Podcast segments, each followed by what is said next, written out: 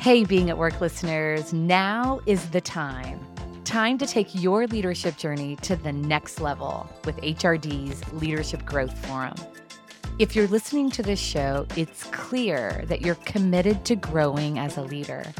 So imagine a monthly experience where you not only get to learn, but also explore and connect with other leaders like you. Each month, we dive deep into a different leadership focus, building coaching skills, holding team members accountable, demonstrating empathy, creating a psychologically safe environment, and others. This isn't your average leadership event. It's a tailored experience for leaders who are ready to make a real impact. Join us for this incredible opportunity and secure your spot.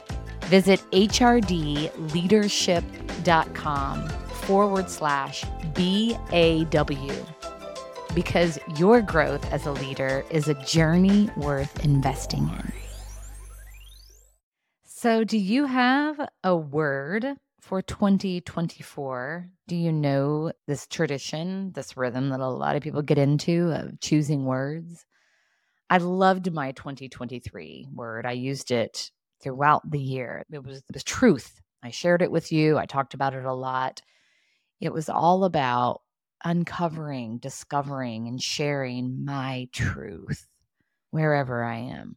And so for 2024, I've shared with you that this has been a time of change and uncertainty for me. And leading up to this year, I had many times been something that others wanted me to be or showed up in a way that I thought would make others happy. And in a lot of ways, I lost myself in that.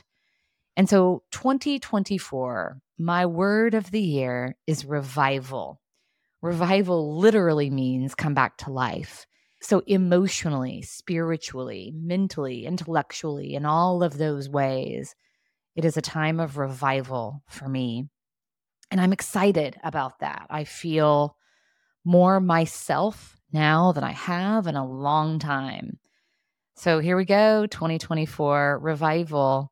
And what about you? What's percolating for you? What's under the surface that you feel coming up? What is your word for 2024?